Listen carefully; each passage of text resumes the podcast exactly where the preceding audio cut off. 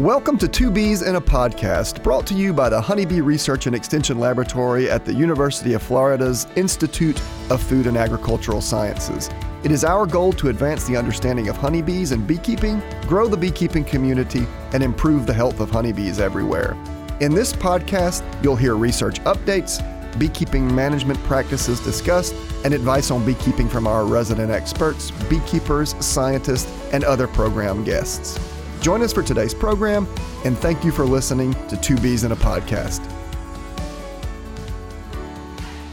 In this episode of Two Bees in a Podcast, Amy and I will interview Professor Steve Martin from the University of Salford. He is a world expert on Varroa, and he'll be with us talking about natural resistance to Varroa. In the second segment, I'm going to be the one interviewed. Dr. Cameron Jack from the University of Florida will interview me talking about small hive beetles. And of course, we will finish today's episode with Stump the Chump.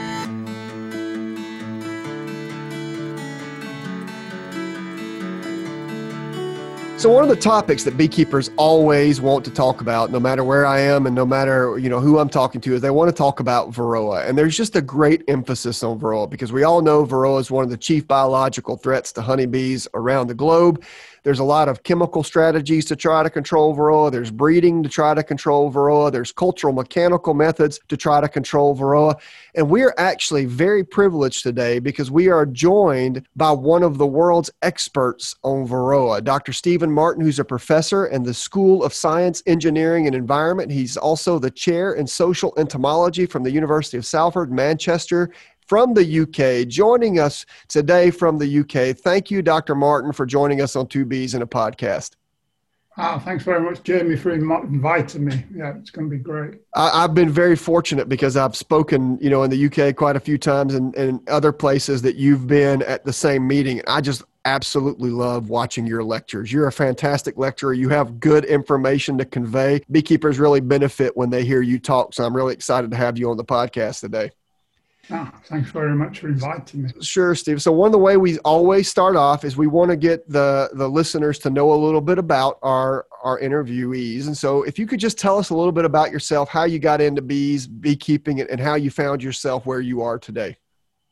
Um, well, so my name is Stephen Martin. Uh, I started out in Japan uh, I was working on uh, beetles in Japan, and then I went and found a, a large hornet nest. Insects being cold blooded. I thought, wow, you know, it's so cold outside. And I went and prodded the nest and got stung quite badly, actually, by the hornets. And uh, I thought, wow, you know, th- this is not what I was told. These things can attack in uh, even in cold weather. So I ran home, got a thermometer, came back out, threw the thermometer into the colony literally and ran. Came back with a pair of binoculars and saw the temperature go up to like 30 degrees. And I thought, wow, I'm going to get a Nobel Prize. I've discovered something really um, yeah, of course, yeah, that wasn't the case. But that got me into hornet research. And I spent uh, three years in Japan studying uh, hornets. Um, and then I went back for a, a postdoc in Japan also studying hornets. And then when I came back to England, um, my expertise in social insects got me into the National Bee Unit. And this was in the early 1990s.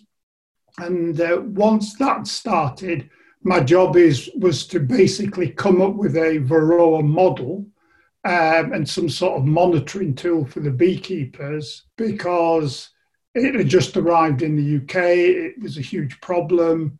And so I had to learn all about honeybees. And I mean, basically, from that day onwards, I've been studying Varroa for the rest of my life. And I'm sort of now just, just nearly reaching 60. So I've been in the game for, you know, a long time 30 plus years.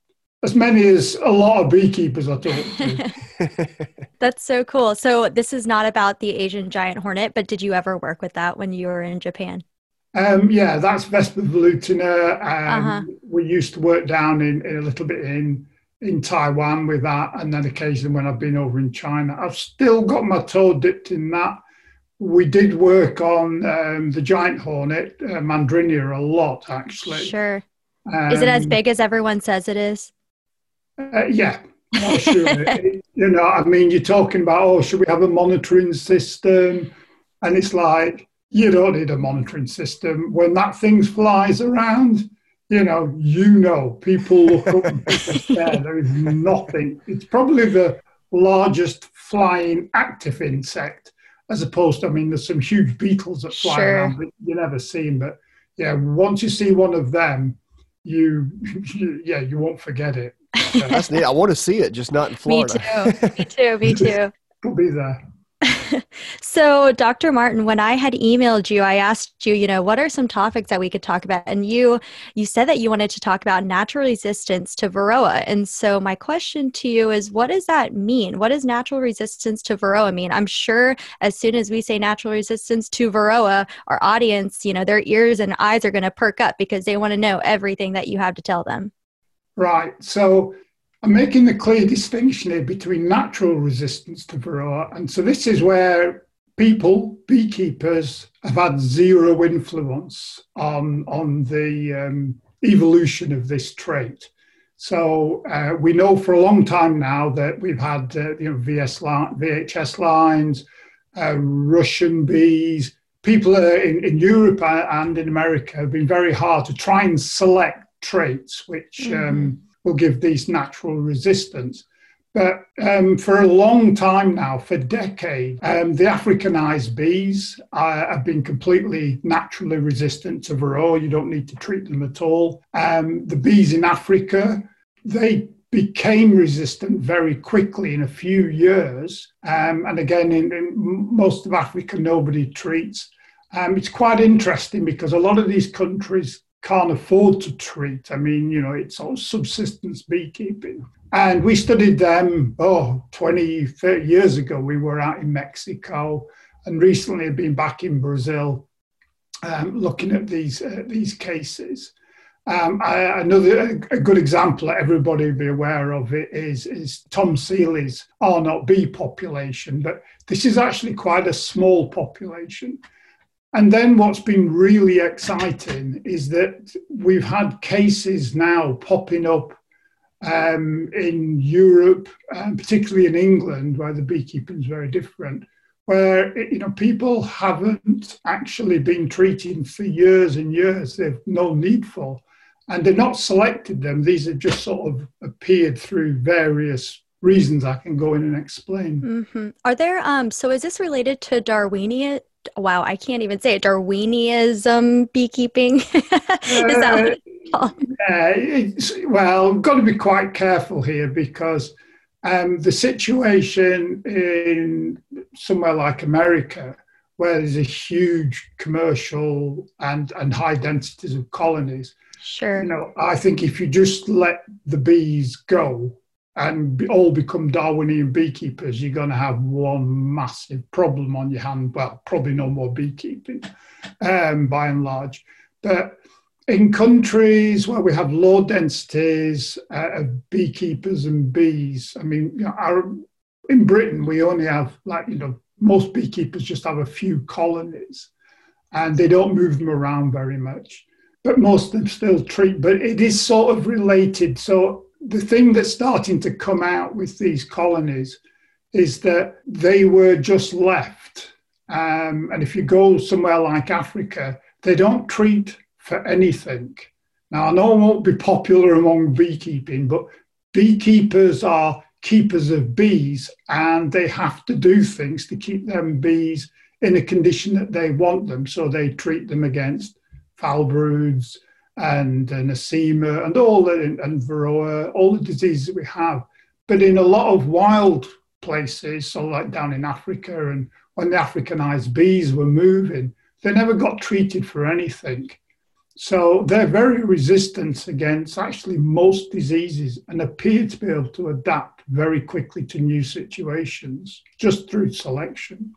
So, Stephen, let me ask some questions about this because it one of the if, if I've got any future PhD students listening, one of the questions that I always ask PhD students in um, their examinations is I would say, let's say that you have two islands that are otherwise identical. You know, they're let's just say they're they're you know they've got the same flora fauna. They're you know 100 kilometers away from each other, but climatically they're identical. And you put 10,000 colonies on one island and 10,000 colonies on another island, and you put Varroa and you never treat, and let's say Varroa resistance, this natural Varroa resistance developed on both islands, would you have reason to believe that both populations would have developed the same tools necessary to make them resistant? Or do you get a whole suite of behaviors, of characteristics? I mean, you mentioned African bees. You know, I did my PhD in South Africa. You're right, they've got Varroa. But do, do bees in Southern Africa have the same, quote, natural behaviors or characteristics that make them resistant to Varroa that the bees in Eastern Africa do, or the bees in South America do? I mean, so could you talk a little bit about what these traits are? And do we have reason to believe that it's the same traits that confer resistance, or a lot of different things can happen to make these bees naturally resistant? Oh, that's a really, really good question. So the answer is it appears to be the same traits, which is absolutely maybe staggering uh, in itself. And the reason that that's um, come about and I've got to mention at this point that you know I wasn't the person that made the breakthrough on this. Um, the big person that made the breakthrough was um, Oddie. So a girl called Oddie. She's from Sweden, and she was looking at a population in Norway, so one that hadn't been treated for more than ten years, and then comparing it with another population that had to be treated. And she was looking at various traits to see if she could find any difference between these two. And she looked at hygienic behavior and, you know, damaged bees, all the things we've always done, and she couldn't find any difference.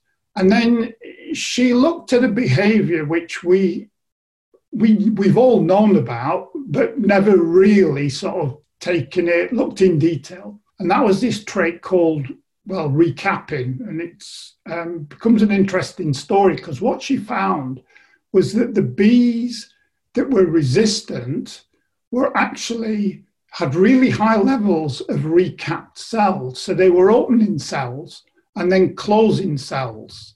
And they were doing this preferentially of ones that were infested. So it, they, you know, there was really good evidence that that trait was actually they'd learned to target cells. Now, the problem was is how is this recapping? Because they don't seem to be doing anything. There were some various ideas. Yeah, yeah. How does that help? Yeah, exactly. Yeah, I got this paper to review from Oddie. I went, wow. And to me, a light bulb went on straight away. I knew the whole system. Of course, it never worked out that way. But I was very fortunate at that time. I was actually traveling, so I went straight to Brazil as part of some work I was already doing. And I said, well, if she's right, if Oddie really is right, then there should be loads of it in Brazil. And oh my God, there was. So I thought, well, the bees from Brazil, they came from South Africa because they're basically the Africanized bees and the, uh, the bees are the same. So I went to South Africa, and would you believe it? It was the same trait there. So suddenly I thought, whoa, this is getting really interesting. So then we looked in the UK, and it was the same thing we found in the UK. So suddenly we have this the same trait of this increased recapping, which we found on many continents. And then Oddie, she increased her study to, in, to look at the four big uh, naturally resistant uh, populations of bees in Europe. That's the um, original colonies up in Norway. It is the actual colonies in Sweden where they did your experiment, Jamie. Well, they put many, many years ago, Ingemar Fries put on a huge number of colonies from all the different uh, races they could find in Europe onto an island at Gotland, just left them and uh, basically they almost they survived a few years then they almost died out. It was called the 007 the Bond the live let die experiment. Um, and they got down to sort of half a dozen colonies and they thought oh that it. And then they became real swarmers and uh, they're they're still going slowly But then uh, found that they have high recapping. The ones down, the two populations in France have it. So this is the first trait that, that I know of where it brings all these colonies together. And, and this is, for me, brilliant in beekeeping terms because we all know beekeeping's or beekeepers are, I don't you call them racial, but they love their bees. They love their black bees or their yellow bees or the brown bees. Or, and so it doesn't matter. It doesn't matter what bees they are. They're all Apis mellifera honeybees, and any bee can do this, evolve this trait. They're already in some ways pre-adapted. That's really interesting. And and Jamie, it's kind of funny because I think Dr. Martin just gave all of your future PhD students the answer to your question. So Well, I think I think they're still going to have the greatest question. How in the world could this help against Varroa? Because I've seen this. Yeah. You know, it they they uncap it, but how does this help? How does this help them survive Varroa? Sure. Okay, so this is what we've been tackling with uh, just recent, well, just recently, and the, what what we believe, and this is still up for debate, that it's not actually the recapping has very little to do with Varroa. So we've done some work. I don't think it's just it's still under review, but um, in the UK, and we found that the uh, ability to mites to reproduce are exactly the same in uh, recap cells as non recap cells. So we believe that the recapping trait is a proxy. So it's just a, it's a good trait to look at. And the reason why they're resistant is because these bees are really good at detecting them and actually removing them. So this is classic hygienic behavior mm-hmm. that, you know, Marla Spivak's championed for so many years. And it's exactly the same mechanism except the bees need to learn how to detect the varroa mites or an infested cell because unlike most diseases they're they're living and there are people uh, sort of looking at that side of things.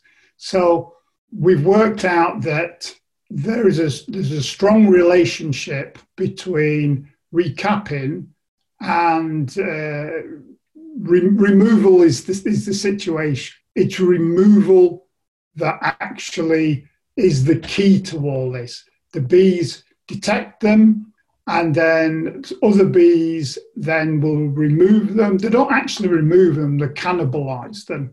They don't kill the mite, the mite actually escapes, but it can't reproduce. It's, it's reprodu- reproductively dead. And then this lowers the mite population, it lowers the virus population, and it leads to a sort of persistently low amount of infestation in a, within a population, and, and this is at a population um, level effect. So that's that's really interesting. I'm I'm thinking about you know just the behaviors and the observations that the researchers have, and my next question is what kind of research, you know, what does the research look like to determine this? It seems like there are a lot of moving factors, which there always is in research. Um, but what specifically, you know, how does the research look? And also, you know, besides observation, I guess, have you all looked at other things like the, gene- the genetics of um, these bees as well? So um, the, the observations, like any observations, are repetitive and pretty boring. We've focused on recapping to start with because it's by far the easiest one to determine. Even that is still very time consuming because unfortunately at the moment we've got no way of determining whether cells recapped from looking from the sort of from the outside, just looking at a brood frame. Um, you, you can sometimes see it with wax moth where you get a line of, of recap cells because the color's slightly different, but it's unreliable for this level. So you need to open up the cells from the inside, and that is a slow, time consuming. I am sure somebody, and it's a plea to people out there, please design a, a mechanism, possibly some sort of torch, a UV light we can shine onto the uh, frames um, and we can actually see which ones are recapped and which are not.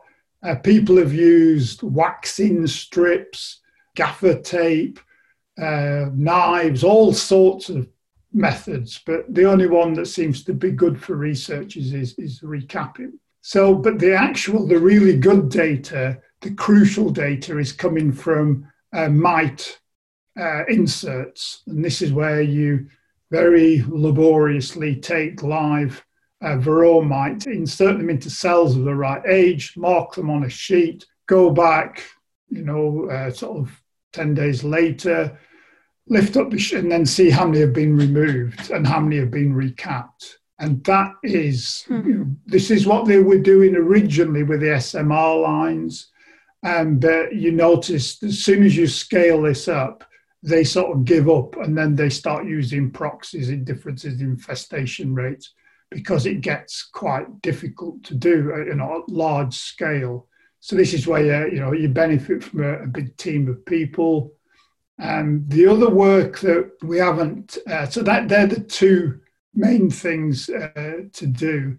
The genetics, we are currently working on not the genetics per se, but we're determining whether this is a learned behavior because we know things like bumblebees and social insects can learn things from fellow workers. Mm-hmm. The colony never really dies. It can always just be passed on and a learned behavior. Or is it a genetic behavior which is carried by the queens? Because if it is, then that would be really beneficial uh, for, for beekeepers because you could just be able to move, uh, you know, sell queens with the traits in them, which sure. has always been the sort of golden bullet for a lot of people. But that's what we're doing. And yeah, I, you know, I'll leave it up to bigger experts to, to work out the genetics and, but because it's a behavior, it's very rare that they pin this down genetically. It's very difficult. So we're going for the low hanging fruit at the moment. So, Stephen, this is all very fascinating. I don't, you may not know this, but we've interviewed uh, Jeff Harris last week. We haven't even released the episode yet. He talked a lot about, you know, the VSH trait and the bee's ability to determine this. And now you're talking about these uncapping traits. I'm familiar with a lot of these um, populations of bees that you've mentioned about having resistance. I remember Ingemar's study, the, the Gotland bees. All of this is fascinating. Beekeepers, I think, would find it fascinating.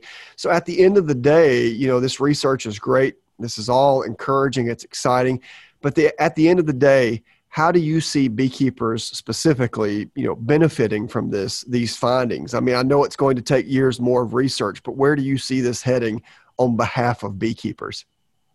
Right. So this is this is the big question, and I've changed the focus of my research sort of from science more to beekeeping type thing. I spent, I was lucky to spend a summer with Marla Spivak um, last year, and we discussed this a lot. Um, and the situation is, is in the UK, this is possibility. This is a strong possibility. We have an increasing number of people now that just don't treat. And these are some big areas. We've got one area with uh, about 100 beekeepers. Now, okay, they're only keeping sort of 500 plus colonies, but it's an area of a, of a small, well, it's, it's almost an entire county in Britain. And they, nobody treats in that area. I think there's only one person bee uh, treats.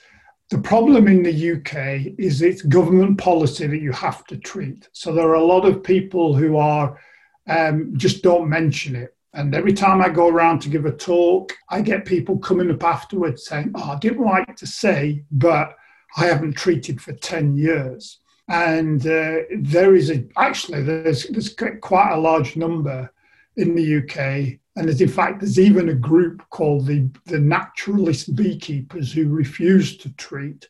Um, I always thought, well, they'll just die out, Varroa will kill them, but they're thriving. So it actually hasn't. And we believe that this is what's, what's actually going on. And we're starting to get data from these beekeepers to support it. So what I've done for the UK beekeepers, I'll take I'll separate the UK and America because they're two very different systems.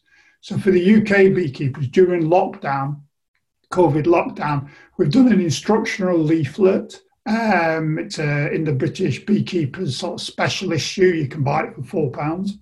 Um, and basically, what that does, it lays out all the science, some of it that's not actually been published yet, and then a sort of methodology, so how to test your own bees to see where they are on the spectrum, just using the recapping because it's the simplest thing.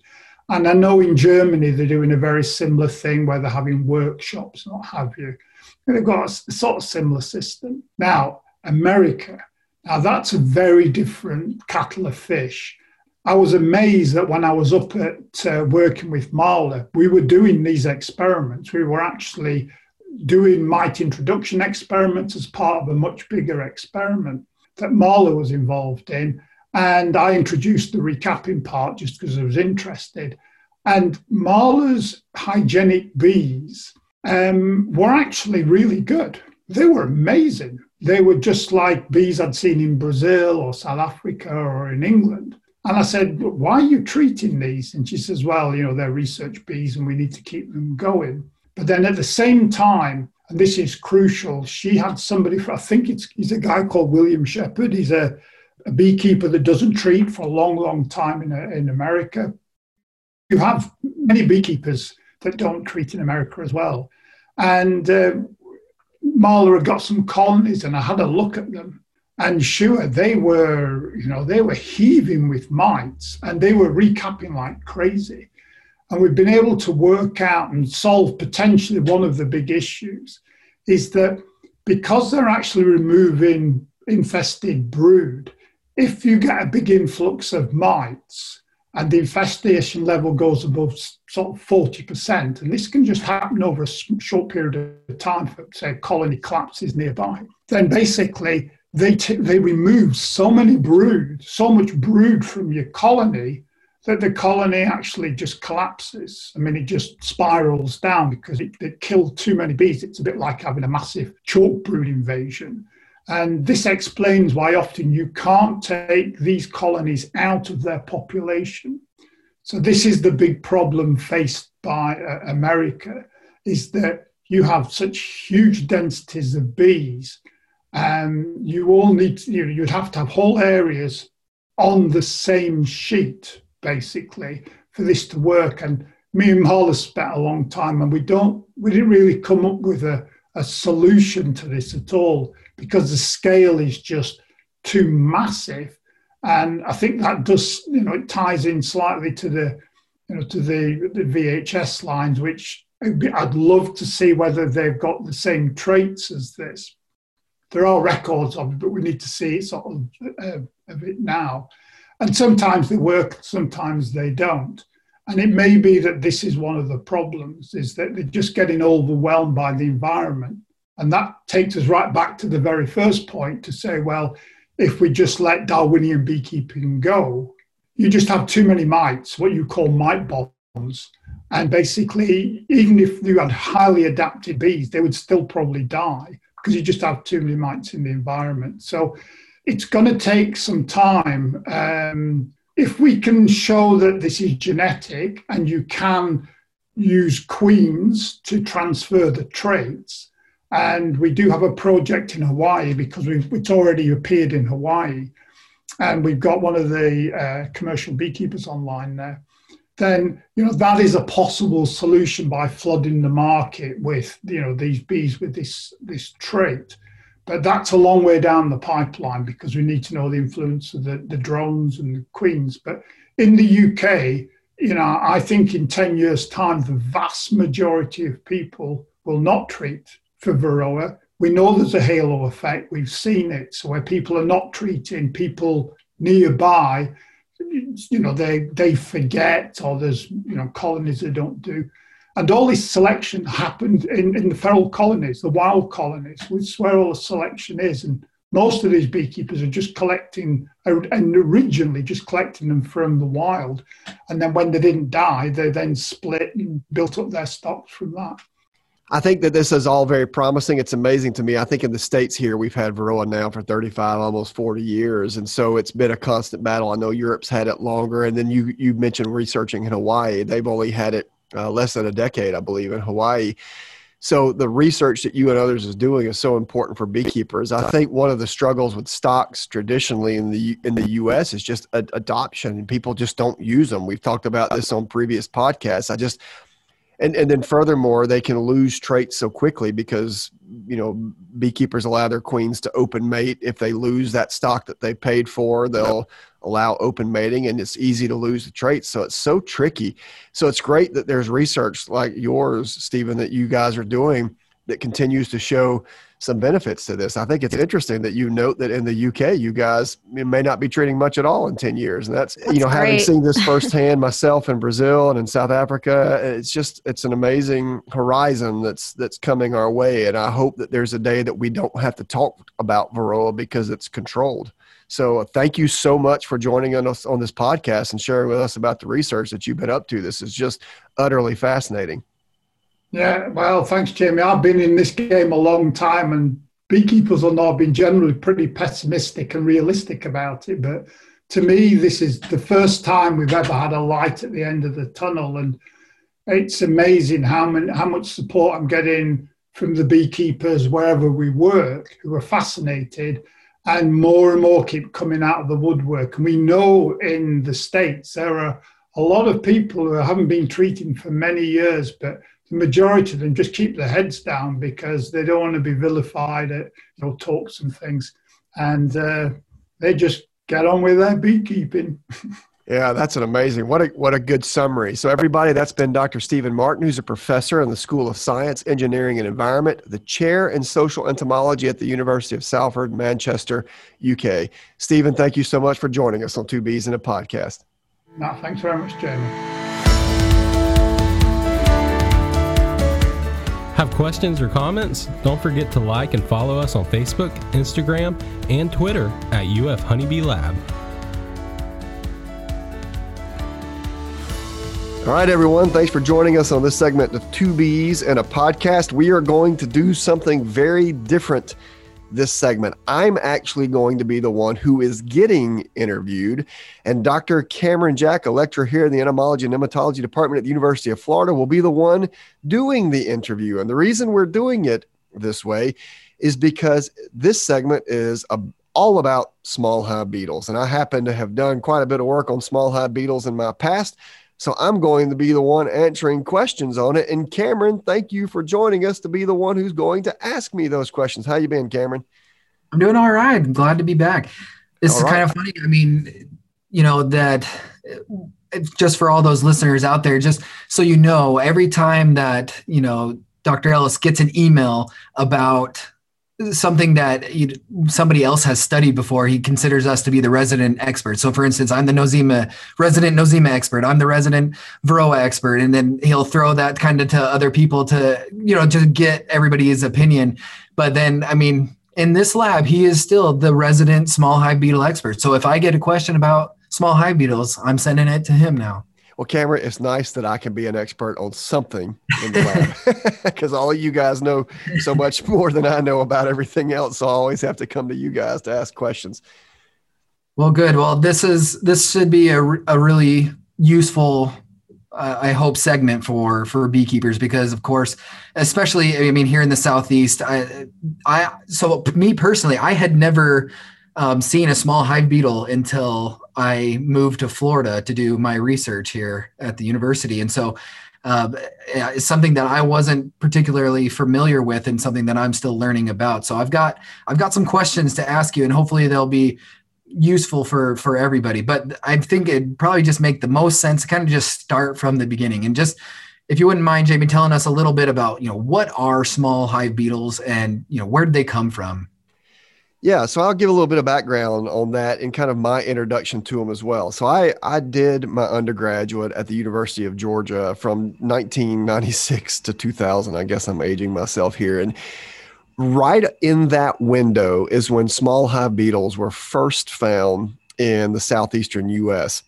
And you know that is when things exploded about them. And the funny thing is is i also had only just sort of started seeing them once i was finishing up my time at the university of georgia. And i was fortunate well it, it was a difficult time for beekeepers because it's a new pest but it was fortunate uh, for me because right about that time the usda lab in tucson uh, sorry in um, weslaco texas had just developed a partnership with rhodes university which is in South Africa, to do some work on small hive beetles. And so Patti Elzen, a scientist for the USDA at the time in Weslaco, had worked with Randall Hepburn, who became my supervisor, and they were looking for a student to do some work on small hive beetles. And so fortunately i was the student selected to do that at the time and and and as a result i was able to get in to work with small hive beetles on the ground floor. We knew so little about small hive beetles. All we knew is that they were found in the US and colonies were dying as a result of hosting these things. And we knew that they were native to sub Saharan Africa. And that's pretty much um, where we started. And so when I went to South Africa to do my PhD research, I just started learning so much. And the first thing I learned is that we actually knew something about them. There were two scientists who preceded me. One, Lundie was his last name, who, who had done some work, A.E. Lundie, who had done some work in uh, South Africa on small hive beetles in the 1940s. And he wrote this little pamphlet on small hive beetles. And if you go back and read that pamphlet, it is still chock full of the relevant, most basic information on what small hive beetles are, how they reproduce, what they do to colonies, etc. And then in the 1970s, literally 30 years after Lundie did his work, there was an individual who did some work. Schmolke was his last name, and he did work in then Rhodesia, now Zimbabwe, and he did some master's work on small hive beetles. And that master's thesis talks a lot about what small beetles are, how they reproduce in colonies, etc. And Lundie and Schmolke's respective papers really laid the foundation for everything we know about small hive beetles. In fact, almost everything I'm going to tell you in this series of uh, questions that you'll end up asking me, no doubt, really have been answered by Lundie and Schmolke. And, and the rest of us are just building our projects on that. So, so with that background, what are small hive beetles? Well, they are one member of a family of beetles. The family is called Nitidulidae. And Nitidulid beetles have uh, a lot of things in common. They have these life history traits that are that are that they are uh, common. For example, a lot of nitidulids uh, like to um, feed and reproduce on rotten fruits, uh, or they might uh, be pollen eaters. Well, we know small hive beetles, as nitidulids, are these beetles that inhabit honeybee colonies, and we know that these small hive beetles feed on uh, nectar, they feed on brood, they feed on pollen. Um, we we know that small hive beetles specifically are native to sub-Saharan Africa. So this is a beetle that has been present in the lower half of Africa for for many many many years, probably thousands upon thousands of years, where they've been colony pests. They literally live inside the colonies of honeybees that are native to sub Saharan Africa. And if you look back at records of their distribution, they probably have a natural distribution in most every country that exists below the Saharan desert. So they're literally distributed all over the place in Africa. But the reason we didn't hear so much about them outside of Africa is because bees in Africa tend to tolerate these beetles quite well, and they only became a known thing once they escaped their endemic range and started um, uh, being a problem in colonies of European derived honeybees. And, and that's kind of what got the ball rolling. So that's what they are. They're just a colony pest, and they originated again in sub Saharan Africa. And, and now that they're outside of that, all of us are becoming aware of these beetles, what they do, and how they can damage colonies. Well, thanks you know, for giving that overview. It's also actually really interesting to kind of hear in your own words kind of how you got started in this. I've maybe people don't know this, maybe you don't know this, Jamie, but I'm actually not just a, uh, you know an occasional contributor to the podcast. I'm actually a fan, and I've been listening to, almost right. all the episodes. I think I've got maybe just some of the early ones that I might have missed, but but I've listened to almost all of them, and I heard you mention, you know, very frequently kind of that you did your PhD in South Africa um, and you've done some work with small hive beetles. But uh, this is the first time I think that I've really heard you go into detail maybe about how you actually got started in that. But, um, you know, knowing from what you said that that they seem to to be native to this sub sub-Saharan Africa, you know, and we know that they've arrived in in the United States kind of in the you know the mid 1990s. What what does their current distribution look like now worldwide? Yeah, it's kind of interesting. So, so again, in that 1996 to 2000 range, when I was at University of Georgia, I was an undergraduate research um, assistant in the laboratory of Dr. Keith Delaplane, and and I just started hearing about small hive beetles and knew that they were an issue and a budding issue. And so, you know, we all were doing background work on on looking at where these things were from. And as I mentioned earlier, you know, the only two um, papers, while they were amazing, but the only two that we had access to were from the scientists in South Africa and the one in Zimbabwe. And, you know, that let us know instantly that they were a sub Saharan African pest. And we, we looked at these two papers and, and they mentioned this. And what's interesting is if, if I get my history correct, the first beetles that were ID'd were actually beetles that were found in colonies you know, in the southeastern U.S. And once they were ID'd, there were other states that were saying, "Hey, you know, we've got some beetles like this in our collections as well," and they would go back and identify them, and it turned out to be small hive beetles, and it kind of pushed back the date that they arrived in the U.S. And so we believe that they kind of came to the U.S. just like what you mentioned in the mid 1990s. It's possible they were here earlier, but we're just not sure. And from there, in 2000, if I, if I remember correctly, they were found in Australia. And then from that point, other bee scientists or beekeepers in other countries around the world were starting to notice that these beetles were present as well. They were found, for example, in Europe. We, we now know that Italy has um, an established population, but before they were found in Italy, there had been spot finds in Portugal, for example, of some eggs or larvae, I forget, that were found on queen cages that had been brought in for elsewhere. So we know now that they have established populations in Europe, principally in Italy. We know they're in South America and Brazil and other countries. So now we've got North America, South America, Australia, we've got Europe. And within the past five or eight years, they've been found in Asia as well. So they're native to Africa. They're in North America, South America, Europe, Australia, and Asia. Essentially, they're in every continent now except Antarctica.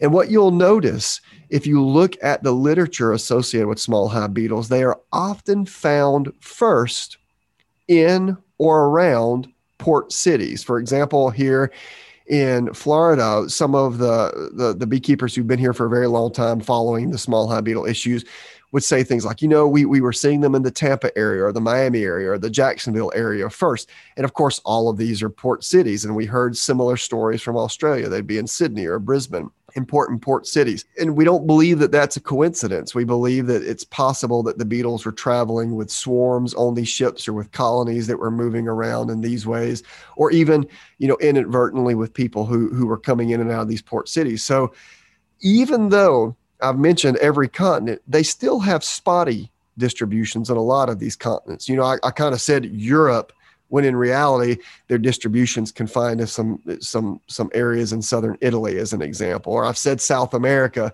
whereas that you know they, they've only been found in a few countries. But frankly Cameron at this point given their their presence of established populations on all six of those continents it's just really a matter of time you know over the next decade or two or three decades where they spread to exist anywhere that honeybee colonies exist in these areas. There, there are a couple of caveats there.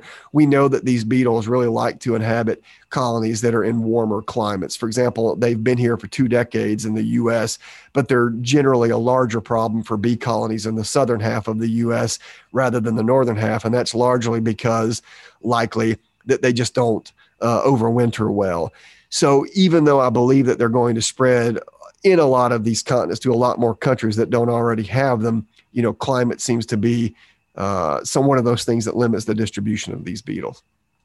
Well, that's interesting to to kind of know about, and and thinking about um, one of the things that you said was that it's if we're expecting that these beetles are showing up in port cities and the way that uh, assuming that we're not shipping bees around like entire um, colonies, entire hives, then you know how are these these beetles staying on these maybe swarms or, or how are they getting here? It's just it's really interesting to think about and and maybe to kind of help us understand a little bit better about how these beetles are actually spreading and moving and reproducing. Maybe you could give us a little bit of an, an overview of the small hive beetle life cycle Sure. So let's let's think about this then, kind of holistically. I, am going to give a brief overview of the small beetle life cycle, and then maybe talk about how it could lend itself to the transportation of this pest elsewhere. So, the adult beetles, the male and females, are really good flyers. We're not exactly sure, you know, how far they fly, but we, you know, it's one of the outstanding research needs. But we know that they're reasonably good flyers, and they will fly into these colonies, honeybee colonies. Usually, we believe, kind of dusk or during during the evenings or nights. So these beetles are going in, they're going into these colonies, and the males and females will mate. We're not exactly sure on the number of times that they mate, how often they mate, et cetera, but we know that they mate, and the females will lay eggs in cracks and crevices about the nest. Now, some of the research I did when I was a PhD student is we would see that these female beetles can lay eggs in brood combs. They can actually bite holes in the cappings or the side walls of, of the cells that contain brood. And then they'll stick in their ovipositor, which is this long appendage that they can protrude from their rear end and stick into these cracks and crevices or holes in brood cells. They'll lay eggs. And then out of these eggs will come young larvae these are very mobile larvae, unlike a lot of other beetle larvae. Small hive beetle larvae are very mobile. They'll eat brood, pollen, or nectar. We know that they have to have a protein source in order to develop appropriately. So while they will eat honey and nectar, we believe that they have to grow on a protein source like brood or pollen. So once these larvae finish growing, finish consuming all the food that they need to grow, they will exit the hives, usually in the evenings, and they will exit the hive and burrow into the soil around the nest. And they literally pupate in the soil. Once they tunnel down into the soil, they will excavate these little cavities in which they pupate. After they finish pupating, they will crawl out of the soil as adult beetles and then fly off to find new colonies, either the colony under which they're pupating in the first place or other neighboring colonies. So, you know, we get this life cycle that when when conditions, temperature and food resources are optimum, it, it can be, you know, three weeks to complete that life cycle. We also have some evidence that if they have you know if if if the conditions aren't optimum for example it's cold or the food resources aren't available it can take you know 4 to 6 weeks before they'll complete this life cycle. But nevertheless you know all of these things can contribute to their spread. For example the fact that they fly contributes to their spread. The fact that a lot of beekeepers uh, have migratory operations where they'll move the bees around can contribute to their spread because they're moving them around in colonies. And, and think about it if, if you've had this huge flush of beetles, beetle larvae into the soil to pupate, and you move your colonies away to go pollinate a crop, well, now you've got all these beetles that are going to come out of the soil, you know, three to four weeks later, these adult beetles. Well, they're going to have to fly to find the nearest colonies to inhabit. So this flight, we we know uh, when, when I was doing a student, when I was a student doing um, a research project on beetle distribution, when, when I was watching colonies swarm or abscond in response to having beetles in the nest, we were seeing beetles come out of the colonies with swarms. We found beetles in swarms. And when we've hived these swarms, we found beetles in the clusters going in colonies with them. We know that ship shipping traffic will oftentimes have swarms on them. We now know that beetles adults are able to trick bee adults into feeding them. So it's possible, so it's not been demonstrated, but it's possible that while beetles are in these clusters of bees, they're able to trick bees into feeding them. There's been some speculation that adult beetles might be able to travel on fruit because of research projects that have shown that adult beetles can feed and even reproduce on fruit to, to low degrees. There's been some speculation that um, in, in, so, in, in containers that include soil, perhaps they include beetle pupae that are in in the soil pupating so all of these things contribute to their movement. We know that there's a lot of widespread shipment of bee products you know bee packages queen bees in cages wax honey things like this.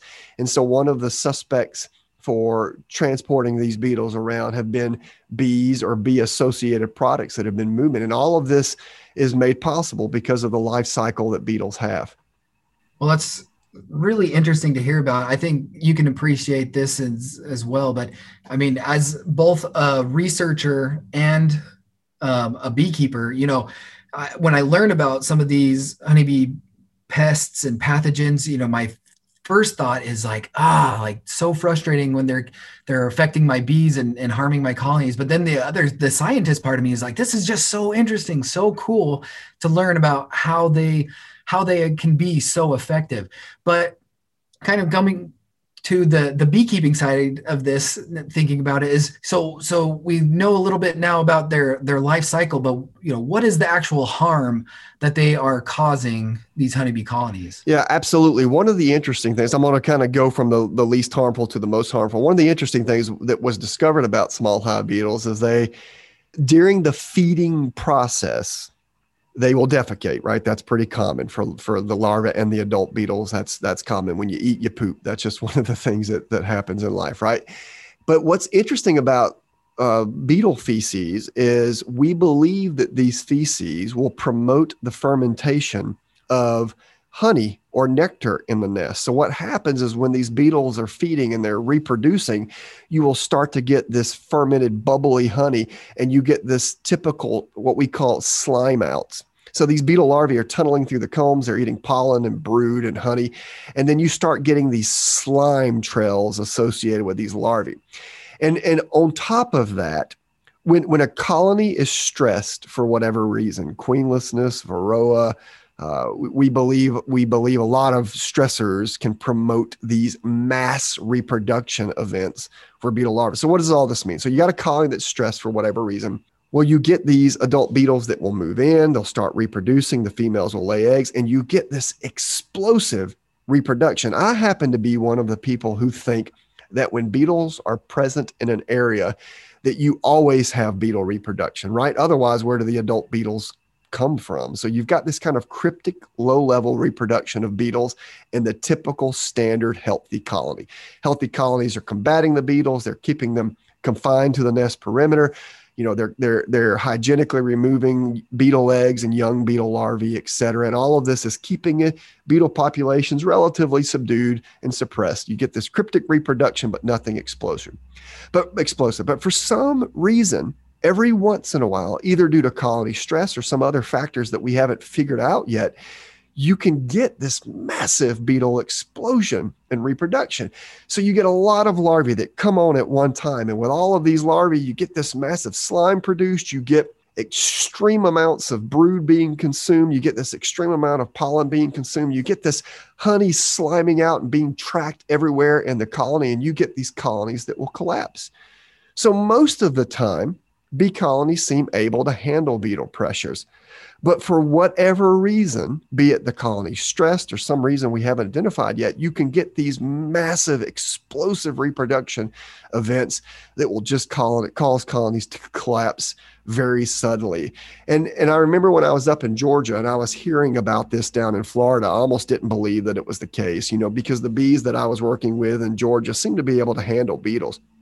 But when I came to Florida and started running research projects, I'd get a colony that was completely overwhelmed by beetles for, for an unknown reason. It was Queen Right, the Varroa were controlled. I couldn't understand why the beetles were a problem, but they were, and the colony died.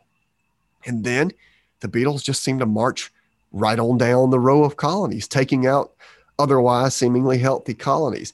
So it's really amazing how all of this happens, and there's so much that we don't know about it. But I will say the principal reason these issue these these colonies are, uh, ultimately collapse is just the feeding habits of the larvae. They just slime out everything, and it's almost like the morale of the adult bees that are left behind is just beat down. It's almost like they're they're no longer able to do anything about this you know, once it reaches a critical number of beetle larvae that, that, that are in the nest causing this damage, it's almost like the bees just give up.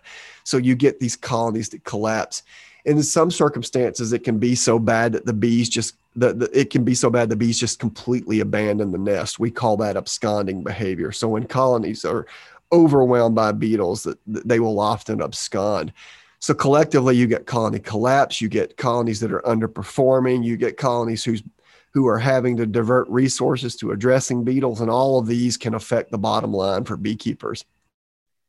Yeah, as as I already mentioned, I, I mean, before I moved to Florida, I, I didn't, I had never seen a small hive beetle. And so kind of getting here, at least within the, probably the first year or so, when I first experienced a, a slimed colony and, and saw kind of that I felt that horror that you were kind of describing when you can see all these adults in there and you're just waiting for it. You're like, well, it looks like the bees are okay. It looks like they're handling it okay. And then all of a sudden, the next time I in that hive, there's just a big mess. And it's just really kind of disheartening. So can you share with us maybe some ideas of, of what beekeepers can actually do? What are some control options for small hive beetles? Well, it's interesting it's interesting to think about small hive beetle control management and and um, the associated what I call paranoia with small hive beetles. What you tend to see are when, when beetles first move into an area, you get all of these slime out, you get collapsing colonies, and beekeepers, rightly so, begin to absolutely freak out. And as a result, we got all this negative press associated with small hive beetles. And when they first move into an area, it just people think it's the end of the world. But you know, two decades in to having small hive beetles here in Florida, if you ask Flor- Floridian beekeepers about small hive beetles, especially the commercial beekeepers, they largely feel that they have beetles under control and that they're a secondary stressor. Now, you contrast that with areas around the world where you're hearing beetles are moving into, for example, Italy. I know Europe is really panicking right now about small hive beetles being present in Italy. Whereas it's almost like a lot of American beekeepers have just kind of moved on. You know, there's other things that we're worried about. Well, you saw it with Australian beekeepers. You know, when beetles moved in there, it was a big, you know, freak out. What are we going to do? But now a lot of Australian beekeepers have just kind of moved on. And, and you see that time and time again once bees, uh, beetles move into these areas. So what in the world's happening? Well, let me let me paint a few pictures for you. Number one, beetles haven't ceased to be a problem. When they move into an area, they remain a problem. But what you'll notice is that beekeepers just learn how to kind of live with them. And if you ask a beekeeper what happened, you know, why are they not so worried about beetles? They'll say, well, they, you know, they've just kind of lessened over time. When in reality, I think it's we have done things as beekeepers to help lessen the problem, even if it's kind of subliminally. Let me give you some examples. You know, one of the ways to minimize the impact of beetles is keep strong colonies. You know, manage the diseases and pests that you can manage so that the bee colonies are strong enough to handle the beetle populations that are low initially. Another thing is a lot of beekeepers won't leave dead outs in their colonies, uh, in their apiaries. It was pretty routine you know, if, if you left a colony, if you go to work your apiary of 30 colonies and there's, you know, 30 colonies there and two of them are dead when you move in, well, there's no pressing issue to get those two hives taken out because we'll, we'll just deal with it when we're back. Well, we know if you leave dead out hives in your apiary that they're just wealth of resources for small hive beetles. The beetles will move in, they'll eat the pollen, they'll eat the nectar, and it'll just serve as a reservoir for, for beetle reproduction that's just going to inundate your apiary later. So beekeepers are very good about dead outs. And for that matter, they're really good about weak colonies. beekeepers who are in areas where beetles are present, they just don't leave weak colonies. If you have a weak colony, you, you have a, a nest where the adult bees aren't able to patrol the whole nest, which means there's a lot of of unaccounted for space in that nest that beetles can go in and reproduce in. So a lot of beekeepers uh, have developed an incredibly low threshold for a weak colony. So if a colony is even remotely weak, they will take it out themselves, combine it with a strong colony, so that there's no resources available for small hive beetles.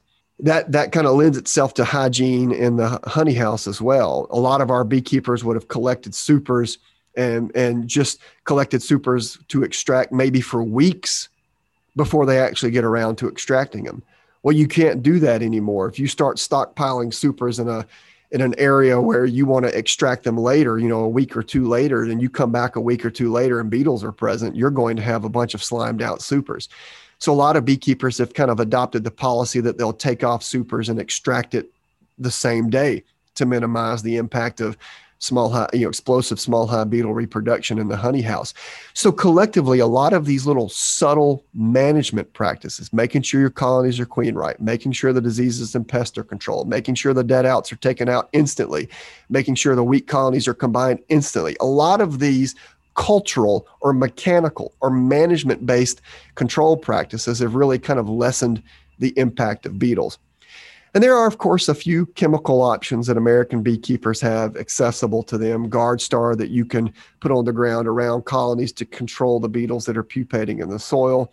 Uh, there was CheckMite Plus that you could use in colonies to control adult beetles. But what, what has really happened in colonies was this explosion of trapping for small hot beetles you know, Better Beetle Blaster, AJ's Beetle Eater, the West Beetle Trap, and just so many more traps that beekeepers are starting to put in colonies to trap and capture adult beetles. And they'll just use some very basic attractants like apple cider vinegar or, or um, vegetable oil, or they might put in mineral oil as, as a killing agent. But this idea that they're constantly trapping and taxing adult beetle populations. I know some people have experimented with using nematodes. You know, nematodes are these nearly but not quite microscopic worm like creatures that live in soil, many of which uh, have an affinity for attacking beetle larvae of all kinds. So people have experimented with using nematodes to control small hive beetles.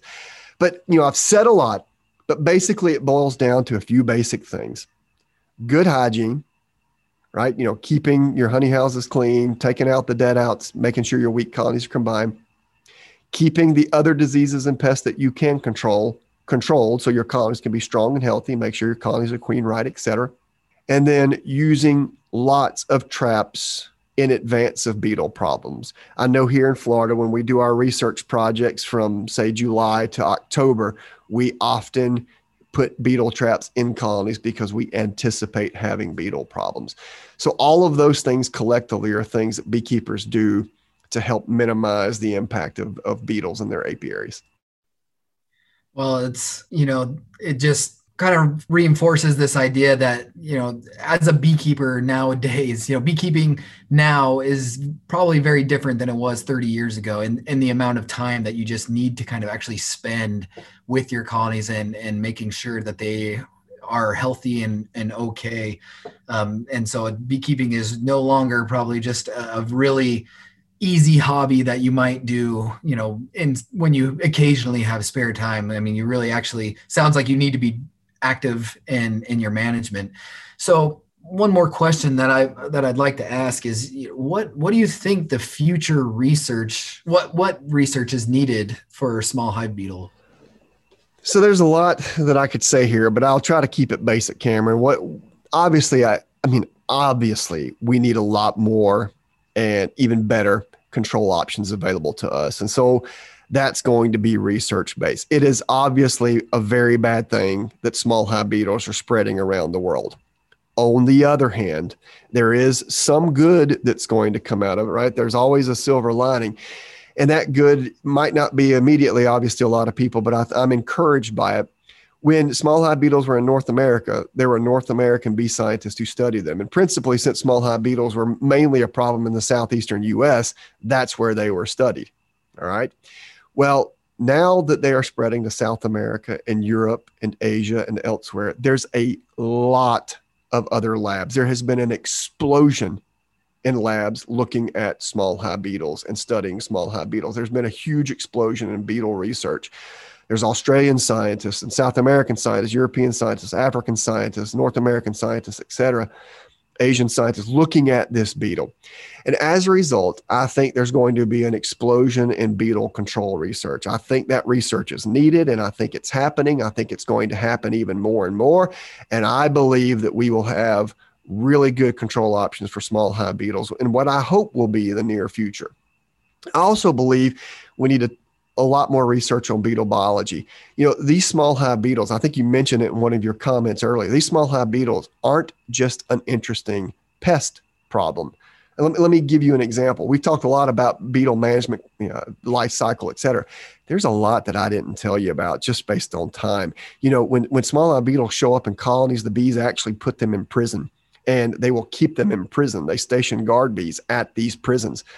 I did a lot of work on this when I was a PhD student in South Africa. And when we, my, my colleagues and I even discovered that these small hive beetles that are in prison can coerce their guard bees into feeding them.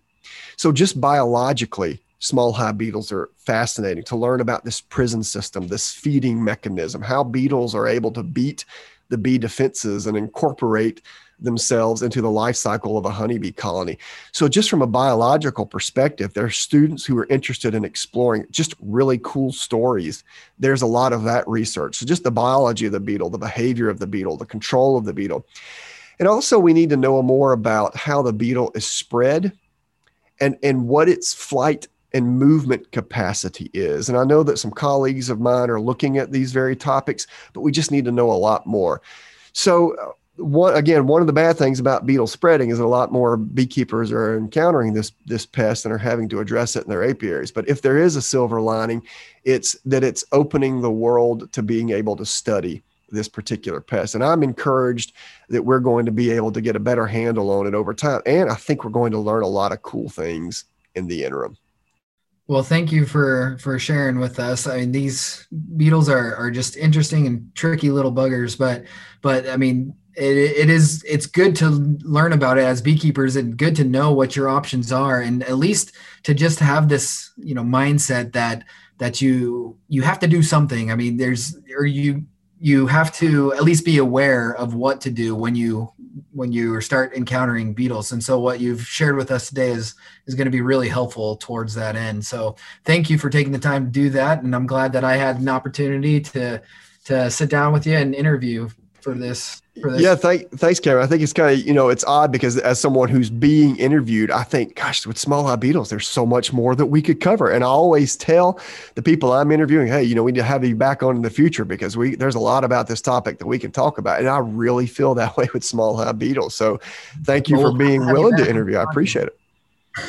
we'll have you back on the podcast. I think I think that would be a good idea, Cameron. Thank you so much. but if you've been listening to this topic about small hive beetles, we're going to make sure and include a lot of links about small hive beetles, some of the information that we provided here at the University of Florida in our show notes.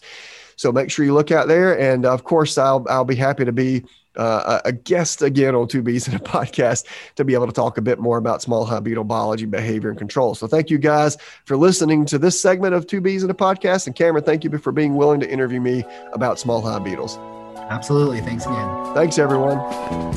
It's everybody's favorite game show, Stump the Chump.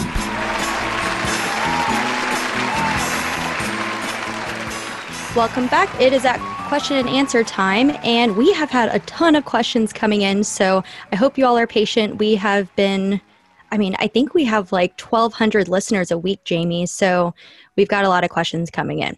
Anyway, you ready for your questions? I think I am. Yep. okay, so the first question is from someone named Todd. He emailed us and asked when queen bees sleep or rest, or if nurse bees sleep or rest, um, I guess you would kind of assume that foragers are active all day and then they sleep at night. But if you don't leave the hive and it's dark all the time, you know, I would probably sleep all day if it was dark all the time. So, how do they know the difference? All right, these are all interesting questions. Uh, I've got pretty short answer. the The funny thing is, is that most bees sleep or rest. I, I hate to use the word sleep, so I'm going to use the word rest. Most bees sleep most of the time. I used it again. Wait, I was about go. to say, most are you going to use rest or sleep? That's what happens. I was asleep when you asked me the question. So anyway, what so what I what I discovered, I, I, I once wrote a column for the American Bee Journal where I talked a lot about honeybee biology, and one of the things that that came up were the task of worker honeybees. And of course, we all go through all the different things that worker honeybees do. You know, they they are born and they clean cells and they feed the babies and then they take care of the queen and as they age they graduate ultimately to foraging behavior and so we've got this saying busy as a bee you know we call them workers but if you look at the research worker bees spend the majority of their time doing nothing at all. In fact, if we called them what they did, we would stop calling them workers and start calling them resters. and this is true across all three bee types queens, drones, and workers they need to rest. They don't sleep, as it were, but there are certainly periods of inactivity where that where they do very little. And in fact, if you mark a bee and watch them in observation hive, you'll see that they do that quite a lot of the time. So it's it's there, there's no one time they all just stop moving but bees stop moving when they need to stop moving they rest when they need to rest and that's actually a good chunk of the time so if the specific question is when do queen bees or worker bees rest? The answer is a lot of the time. So the next time you're watching an observation hive, see how many times a queen just stops and her retinue of workers will start licking her and taking care of her. She's essentially doing nothing. She's mm-hmm. resting during that time. Mark a few random workers in your observation hive and see how a good chunk of the time uh, any given marked workers just standing there. Yeah, there's lots of time where they're working, but but there's a lot of time where they're doing nothing, and so they rest periodically throughout the day and throughout the night when they when they quote need it, and they do more of it in the evening. You you do mention that they're that the colonies that sorry the the hive nest is is dark, but in reality, there's a lot of light that comes into that entrance. There's this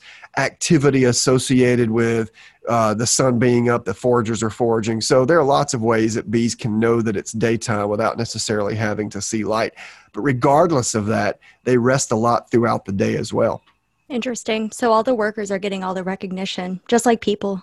That's right. Well, the thing the thing is the way that I teach this, Amy, the way that I teach this is if you watch an observation hive, your eyes gravitate towards the bees that are moving, moving. Mm-hmm. not the bees that are standing mm-hmm. still. And if you watch closely, most of the bees are just standing still. So try that the next time you pull a frame out of your hive or you watch an observation hive, you'll see it's happening. Cool. All right. So the second question, it's a little bit long. Uh, we received an email, but I do want to read the whole thing just so that you know you have a little bit of background of what this person's asking. So um, Tony was asking when it comes to seasonal temperature differences impacting bee colonies progressing through the fall to the winter to the spring, um, we're a little confused about understanding the differences in brood rearing, especially the development of winter bees. So summer bees, you know, are they live approximately 42 days. Winter bees are said to live for much longer to support the colony without new brood development. Um, this person lives in South Georgia, so you know we may have winter temperatures that support brood development, but are there winter bees, quote unquote, winter bees in the South? And then what makes a winter bee develop differently in both uh, versus the South?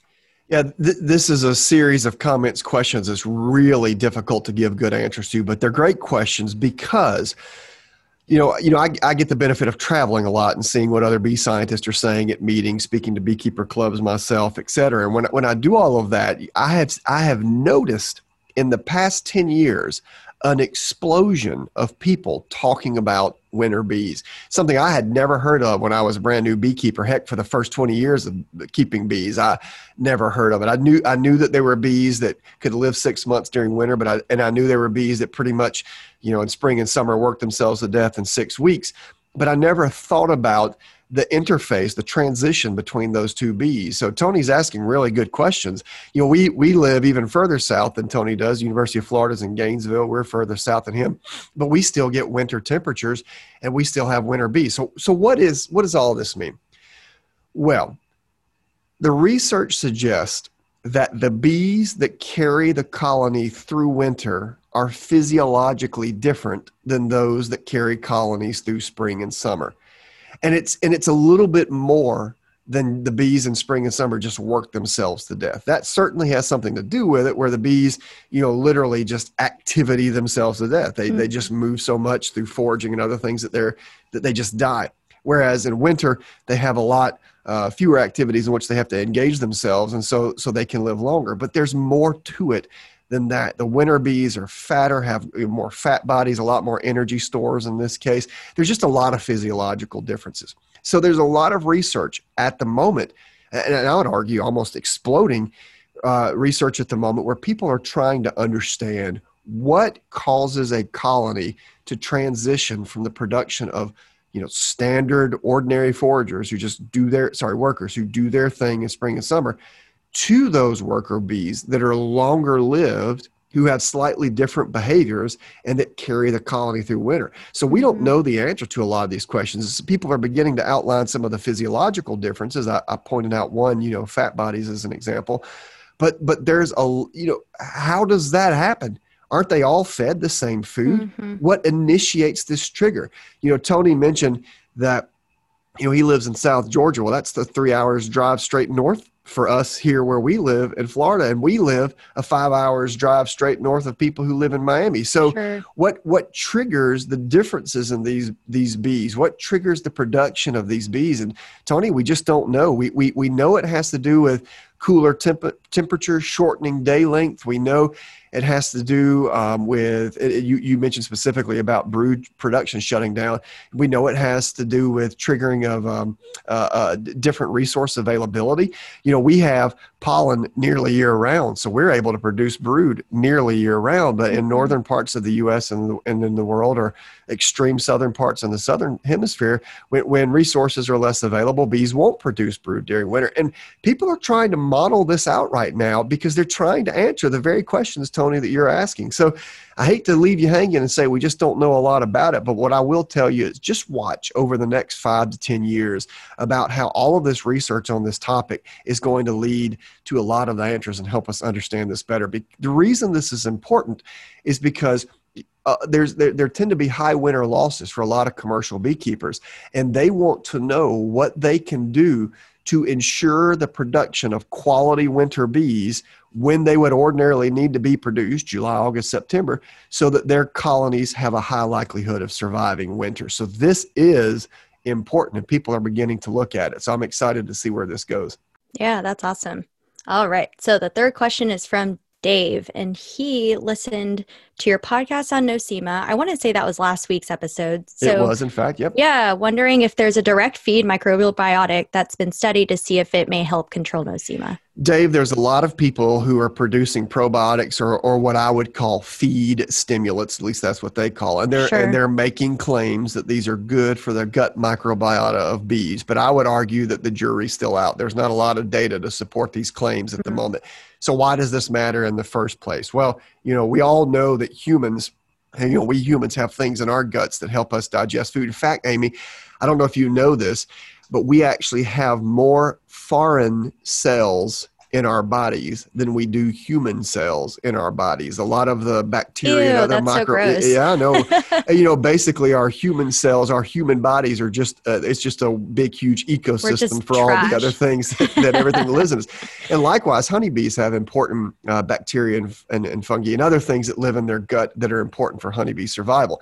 So just like I mentioned, this this concept of winter bees is is really starting to gain a lot of traction, mm-hmm. and people are researching it a lot. This concept of having good microbiota is beginning to change a lot of, uh, of thought processes for commercial beekeepers who are now recognizing that it's important that our honeybees are not just healthy without, but that they're also healthy within. So, Dave, to your specific question, I'm not aware of any products that have actually been tested at the university or, or you know, USDA or federal lab level looking at how some of these things are beneficial to honeybees, even though I know that there's a lot of companies that are claiming that their products are. With that mm-hmm. said, I do anticipate uh, uh, a huge surge in literature on this very topic in the coming months and years, just because it's something people are, are focusing on at the moment. So, you know, there's some anecdotal reports on some of these products, but what I would just say is, you know, use some of these products, experiment with them, but don't necessarily put all of your your your eggs in the one basket until we know more about these things. Mm-hmm. It seems like there's a lot of research that you know could potentially be done. So I think that's pretty exciting. Oh my goodness, Amy! You're, you're two of the three questions that you asked about. You know, you asked about sleep and rest. You asked about winter bees, and you asked about the microbial about probiotics. The, the, the winter bee one and the probiotic one are things that students galore, postdocs galore are starting to look at, and I really expect a tidal wave of information coming out on these topics over the next five to ten years because they have direct management implications. Mm-hmm. So I think it, mm-hmm. I think supporting this research is important. Beekeepers attend your state, national, and international meetings so you can hear the cutting edge answers to these questions that you're posing. Awesome. Thank you.